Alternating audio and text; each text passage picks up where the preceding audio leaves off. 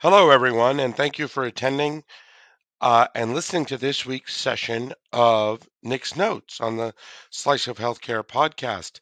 I know I missed a week last week, and I did that because most of you were at Health, HLTH, and enjoying a live conference as uh, we haven't, most of us haven't done in a really long time here.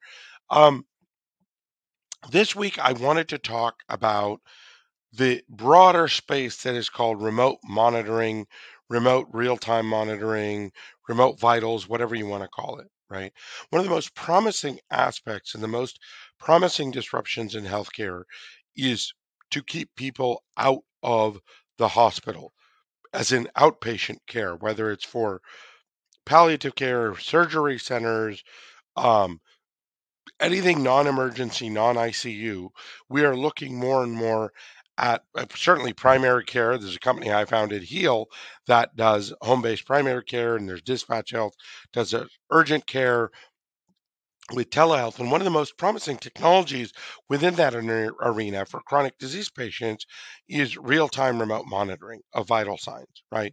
So I have a blood pressure cuff and a blood sugar monitor and a heart rate monitor and a pulse ox and whatever else may be important or necessary. And there are 50 companies who are doing this and making devices and approaching the space from different ways. And the idea is that when I take my blood pressure or when I monitor my blood sugar or whatever, it automatically uploads goes through the cloud and goes to some provider who will look at it, track it, and do something important with that information if something in fact needs to be done.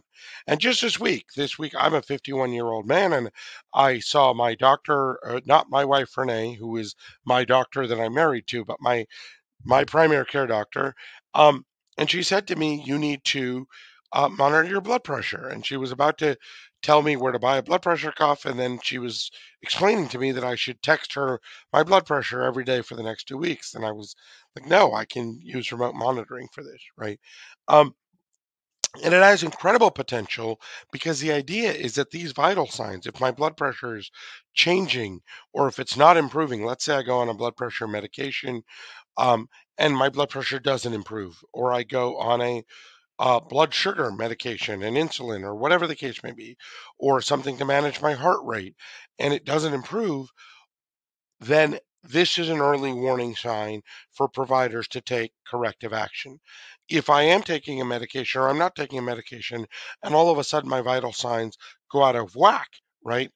There's an acute change in my blood pressure, blood sugar, heart rate, whatever, or an over time change, these can be indicators of potential acute or uh, longer term health issues that can be proactively, preventively remedied rather than waiting for hospitalization, ER use, etc.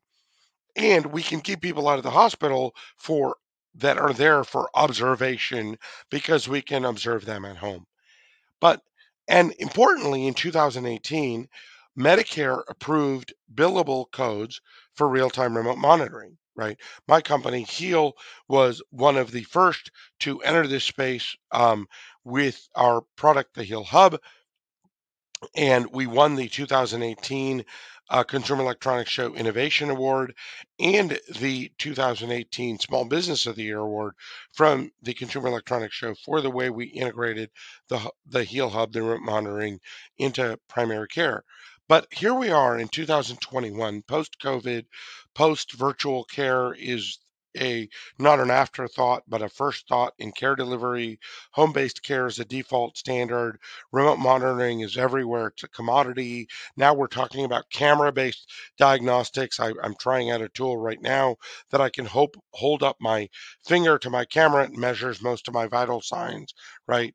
Um, they're getting closer and closer to prime time, those those products and services. Yet they're not transforming the industry. More and more data is suggesting that this is an expense, and Medicare Advantage plans are getting more and more reticent to pay for this expense, to pay for these coding, right? Why is that? Why is that dichotomy, this incredible potential that remains to this point largely unrealized, right? Why is it that my doctor, who is part plugged into the UCLA health system, who is an incredible physician and is very caring and pretty tech savvy and did a lot of stuff in real time on her computer and sent it to me in electronic form, but for this thing was telling me to write down my blood pressure in the same way that when we had our last child, which was four years ago, and Renee was at risk for p- tracking blood sugar for gestational diabetes, the, the OBGYN was telling her the same thing write it down and text it to me, right? Well, why is the science not advanced in four years when health tech, so much money has gone into this space and so much potential exists? The fundamental reality of remote monitoring is the old adage if a tree falls in a forest and no one's there to hear it, doesn't make a sound, right? The tree, we know from physics, does make a sound, but the vital signs have to be looked at to be interesting. And the people who are expected to look at them are the same people who have been bludgeoned by COVID, are attacked in the political sphere now, unfortunately, and are working more than ever for less than ever, which are doctors, right? The expect and and nurses. The do- expectation is that these caring, learned providers will take the time to look at my blood pressure or blood sugar or heart rate and tell me what's going on. And otherwise, what's the point of measuring it? Right? What is the point? This is something that I can make. I, if I'm a provider group or provider entity, boom, I put in these things and I can start billing Medicare and I get 120 bucks a month and it sounds great. But that money is wasted and the potential of this technology is wasted unless someone's actually looking at it. But the people who are being asked to look at it do not have the time to look at it. And then there's a problem of just too much information, right? I am a physician. I'm not, but imagine I was a physician and I'm being asked to look at health records data. And now, and, and I have a census of 800 to 2,000 patients. And now I'm also being asked to look at their real time vitals. And how do I separate the trend lines? Hey, this person's blood pressure is increasing over time to there's an acute problem. Am I responsible on Christmas Day and New Year's Day in the middle of the night because someone's heart rate is spiked for looking at it and doing something right when they should call 911 do i i don't want to take on that additional responsibility. I'm already putting in 60 70 hours a week to be a physician right? How is it possible for me to take on that responsibility times hundreds or thousands of patients right? It isn't responsible. It isn't reasonable to expect me to do that.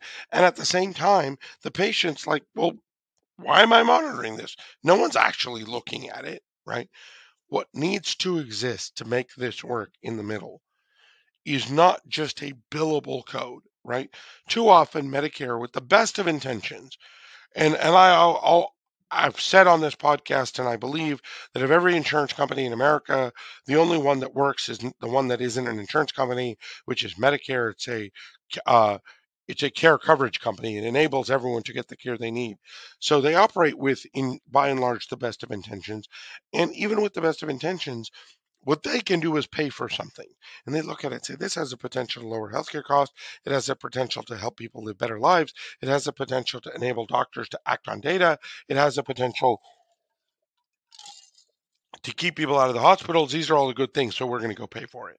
Right. But it didn't solve the problem of who's going to look at the data. And right now, there's a code to bill for it. So companies are running to scramble to say, capture this revenue, right? It can be lucrative. $1,500 per patient per year in real revenues. That's real, right? To a doc, to any provider group. What needs to happen is an analysis layer. And this is where we talked once on a previous episode about the promise of artificial intelligence and machine learning right? This is where machine learning can be really, really interesting. Because what is interesting, what is potentially really interesting, and Renee says this, and I'm stealing a line from my physician wife who's said the use of remote monitoring should not be to act when there are issues but to prevent issues in the first place. Remote monitoring is a part of preventive health, or should be a part of preventive health, we believe at Hey Renee, in the exact same way that a COVID vaccine is a part of preventive health, or a flu shot, or a shingles vaccine, or the annual physical, which I had two days ago, right? I don't have a acute health issue right now, but I have things that I need to take care of so that I don't have an acute health issue in 10 years, right? In the same way, remote monitoring can be looked looked at that way. But for it to be looked at that way, what we have to do is innovate. And what we are trying to do at Hey Renee, but what the industry has to do is innovate the machine learning algorithms that look at those trend lines and appropriately triage either acute changes or trend lines in the best possible way for that patient based both on population health data as well as individual patient data. And here's what I mean by that, right? So, first, let's dissect the population health versus individual data, right? If someone were to come in with a systolic blood pressure of 250, that's bad, period. No one should ever have a systolic blood pressure of 250, right? But it's possible for that for certain patients, based on their health needs and their trend lines, a blood pressure spike to 175 is equally bad for that person as 250 might be for another person, right? Similarly, but uh, so we have to look at the population trends, right? What is in a dangerously high heart rate or blood sugar or blood pressure or dangerously low numbers, right? 104 fever is bad for everyone, but 100 is not bad for some people because some people's body naturally runs hotter or 99 and some people's bodies temperatures are naturally lower, right? We always learn this 98.6, but a lot of us baseline at 97 and a lot of us baseline at 99, right? We know that now. So we have to look, and machines can easily and intelligently learn my trend lines and what's appropriate, not just for me, but then let's take it a step further for 51 year old guys, but 51 year old guys of Indian ethnic origin, because we know our ethnicity and our DNA affects our DNA, which can make a difference in what our baseline temperature, height, weight, arterial. I was uh, over the weekend, I was in Palm Springs with an uh, CT surgeon that does heart transplants, and he told me something fascinating that we know now that ethnic people from India generally have smaller arteries than people not from India and people from other parts of the world. Who knew? That's really freaking cool to know.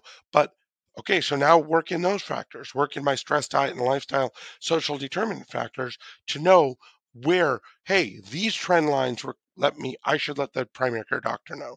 But that primary care doctor is not going to be bothered about my vital sign trend lines more than a couple times a year because these are longer term trends that they would want to look at, right?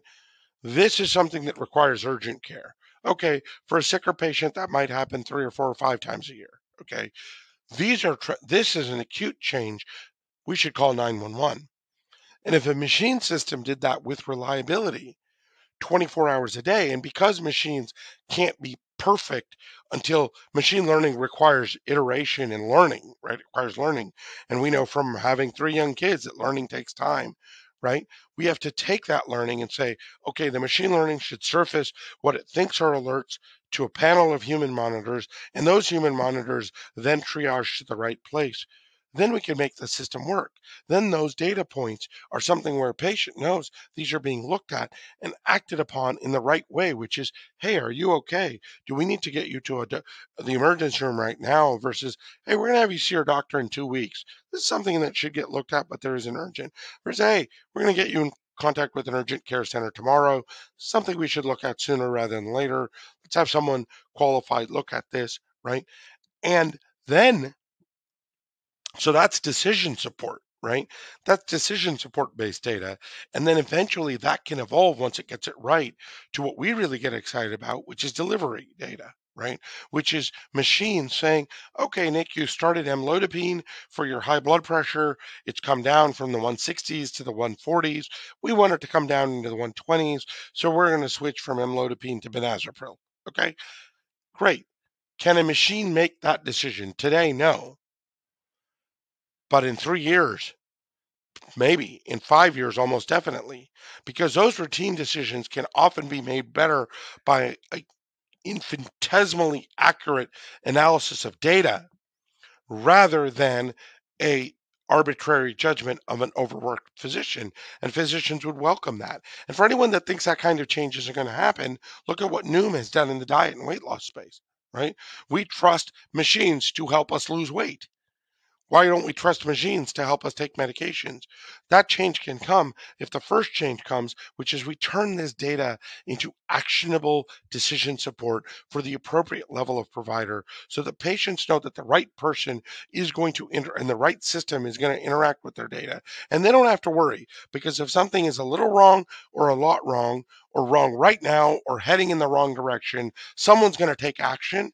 And if they have that peace of mind, that's worth taking my measurements right? And that creates an industry in which this preventative data, I'm sorry, this vital sign data can truly be used in a preventive way rather than just adding to the exabytes of health data that no one is looking at and now the government and so all of us are paying for in a way that isn't generating a tremendous amount of value. This is what we envisioned when we created this, the remote monitoring system we did in 2018. It's what we are working on now is the data and analysis part of the problem in 2021, and it's what we hope to bring to market in the coming uh, year or two. And with that, I close, and as always, welcome your comments and thoughts. It's been a pleasure to be here, and thank you.